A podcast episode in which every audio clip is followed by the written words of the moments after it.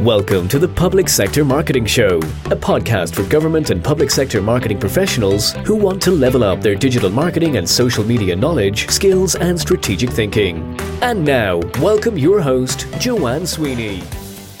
Hello and welcome to episode 30 of the Public Sector Marketing Show. So, we're going to start a little bit differently in this episode.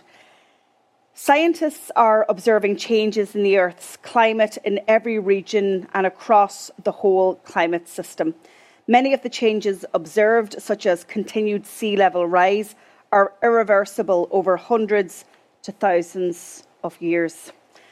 Now, this is the damning conclusion of the Intergovernmental Panel on Climate Change in its most recent report. The IPCC is the UN body for assessing the science related to climate change. And I want to ask the question in this episode Is science communication changing to actually make a real impact when it comes to the impact of climate change on citizens? The words new normal are words that we're now accustomed to when it comes to the pandemic, but they also can apply equally to what we're experiencing from an environmental point of view. So, coming up in this episode, I discuss closing down the climate communications catastrophe, what climate change is teaching us about communications in the digital age, why science professionals need to step up their online presence. And I share with you some great examples of who's communicating climate change really well. So stay tuned.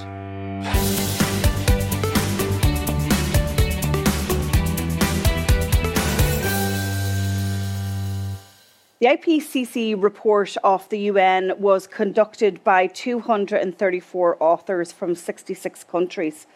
While the science provides evidence that we are in trouble if we do not take radical action, there is a more upbeat note suggesting that if we make a strong and a sustained effort in reducing CO2 emissions, that we can reverse the impact of climate change over the next 20 to 30 years. Time is clearly running out on this global emergency. So it's time for science professionals to step up online. Did you know that Tim Berners Lee, who founded the internet in 1989, was actually working for a, a global science institution working on nuclear power? And he is the founder and the creator of the internet that has transformed our worlds and communication. But the reason that he did it was because he wanted to share information and other research and knowledge with his colleagues in the world of science. And so, if you think about it, scientists were the early adopters of the internet. And your work really commands data and evidence and proven knowledge.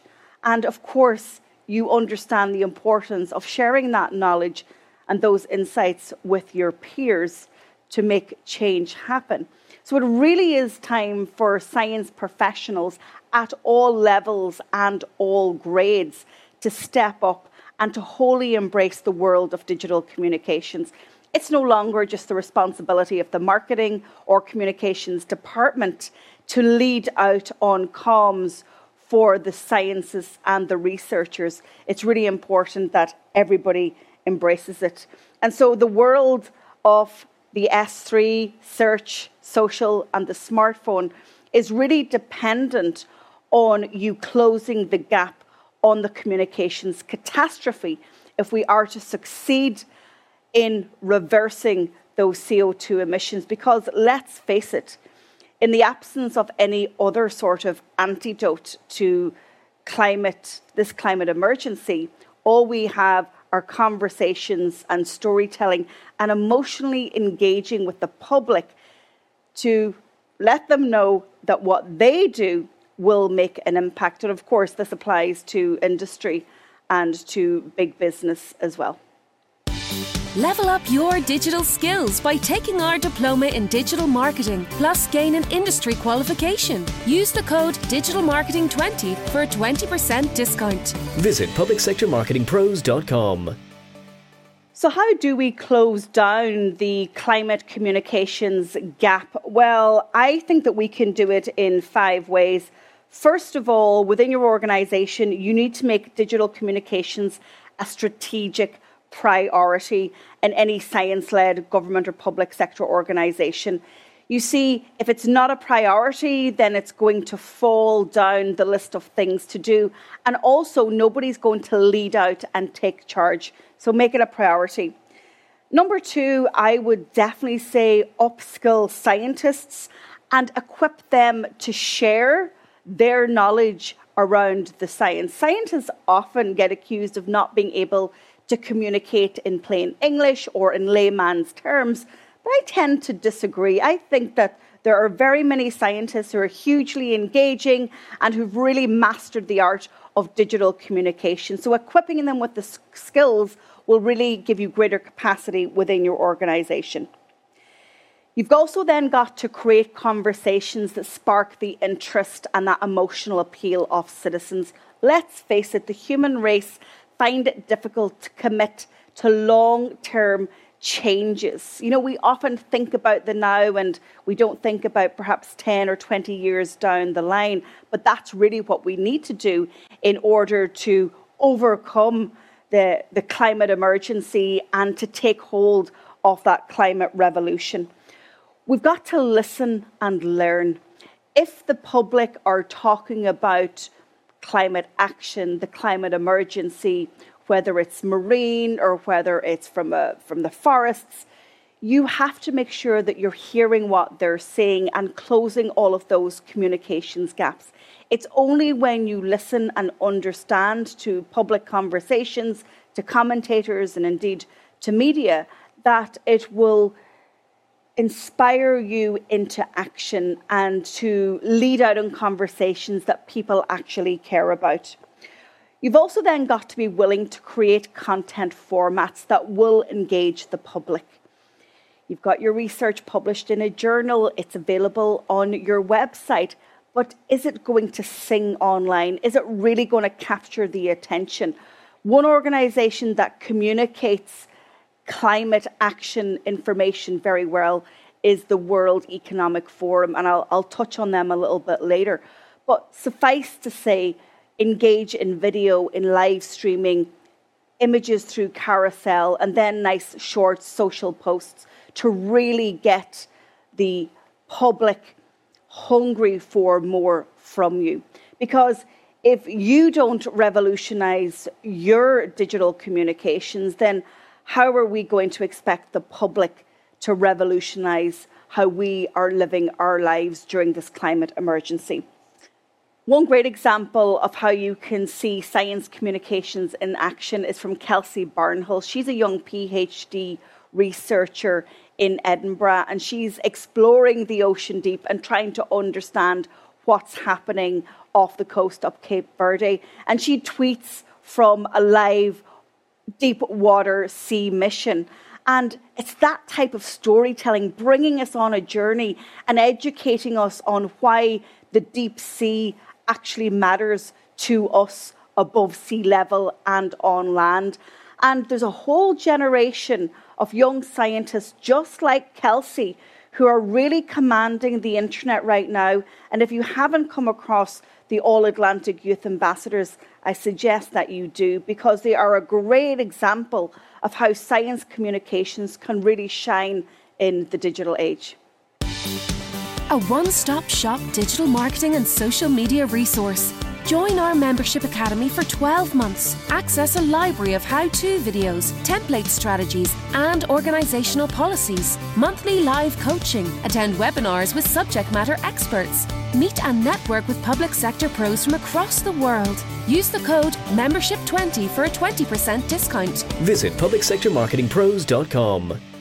In today's show, I'm going to share with you three organizations that I believe are communicating climate change really well online. So, we're going to have a look at the World Economic Forum, we're going to have a look at the Marine Institute, and also we're going to have a look at Teagasc, Ireland's national agriculture and food development agency. The Marine Institute launched their debut podcast, Oceans of Learning, this year as a way to really engage citizens and stakeholders in marine science. And it's available on all podcast platforms. But what I love about what they've done is that they've made the information really accessible. So, having a look at their titles, Our Ocean, Our Future, Can Ireland Become an Ocean Superpower? Our Climate and Our Ocean, what it means for Ireland's future. So, these are real questions that citizens and other influencers ask. And then you can tune in and listen to really rich and meaningful conversation from subject matter experts. Audio and social audio, as we know, is growing in popularity. And podcasts are a great way for public sector to really lean into their influence and to own their topics. So huge kudos to the team at Marine Institute. Staying in Ireland, we're going to jump over to Teagasc, Ireland's Agriculture and Food Development Authority. And during COVID, of course, like every public sector agency, their communication strategy was completely disrupted. And these guys actually are presenting at the Public Sector Digital Marketing Summit about this project, Teagasc Daily. And this is where they reoriented it online and they actually began to get out little news bites of information around all areas of agriculture and food food development and communicating it in ways that are really accessible.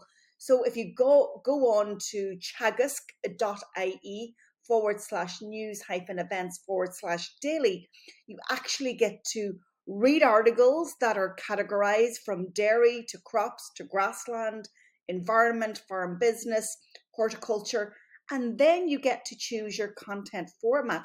So they've got podcasts, webinars, videos, and social media. An exceptional way to organize content, to create a really useful resource and repository of legacy content that stakeholders and citizens can access. And I'm really impressed how they offer it in multiple formats as well.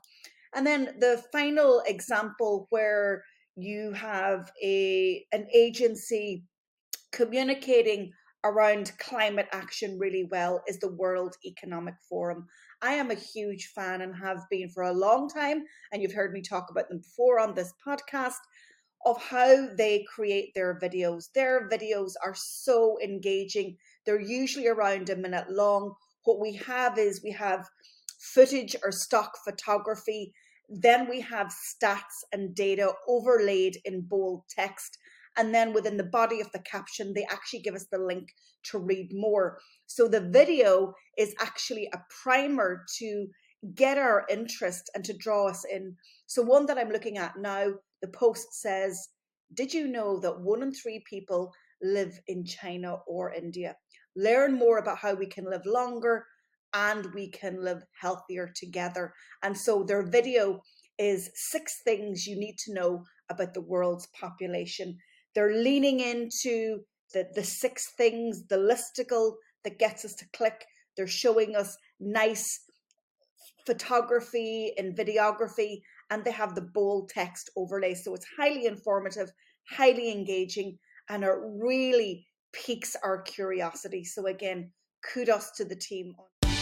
Level up your social media skills by taking our diploma in social media, plus gain an industry qualification. Use the code SOCIALMEDIA20 for a 20% discount. Visit publicsectormarketingpros.com. If you didn't manage to get your ticket for the Public Sector Digital Marketing Summit, don't worry. We have now released digital tickets, and so you can catch up on the two day summit. Day one, we've had some excellent speakers from across the world sharing their insights and case studies on the lessons learned from COVID 19. These will definitely inspire you into action. And on the second day, get access to 12 masterclasses, six focusing on social media, and six focusing on digital marketing and various aspects from email marketing to podcast to digital transformation strategy. So go ahead and go to publicsectormarketingpros.com forward slash 2021 summit and get your digital ticket. It's that time of the show again to remind you to pick up a copy of our new free guide to digital marketing in the public sector. Out with the old, in with the new. If you have an intention to go for promotion or to progress your career, and digital marketing is going to help you at interview or even at discovery stage, jump on over to publicsectormarketingpros.com forward slash digital marketing and you can click download the guide. Thank you as always for tuning in to this episode of the show. I really value your time. I also value your feedback. Don't forget if there's ever a topic that you'd like me to cover, send me a DM on any of our social networks.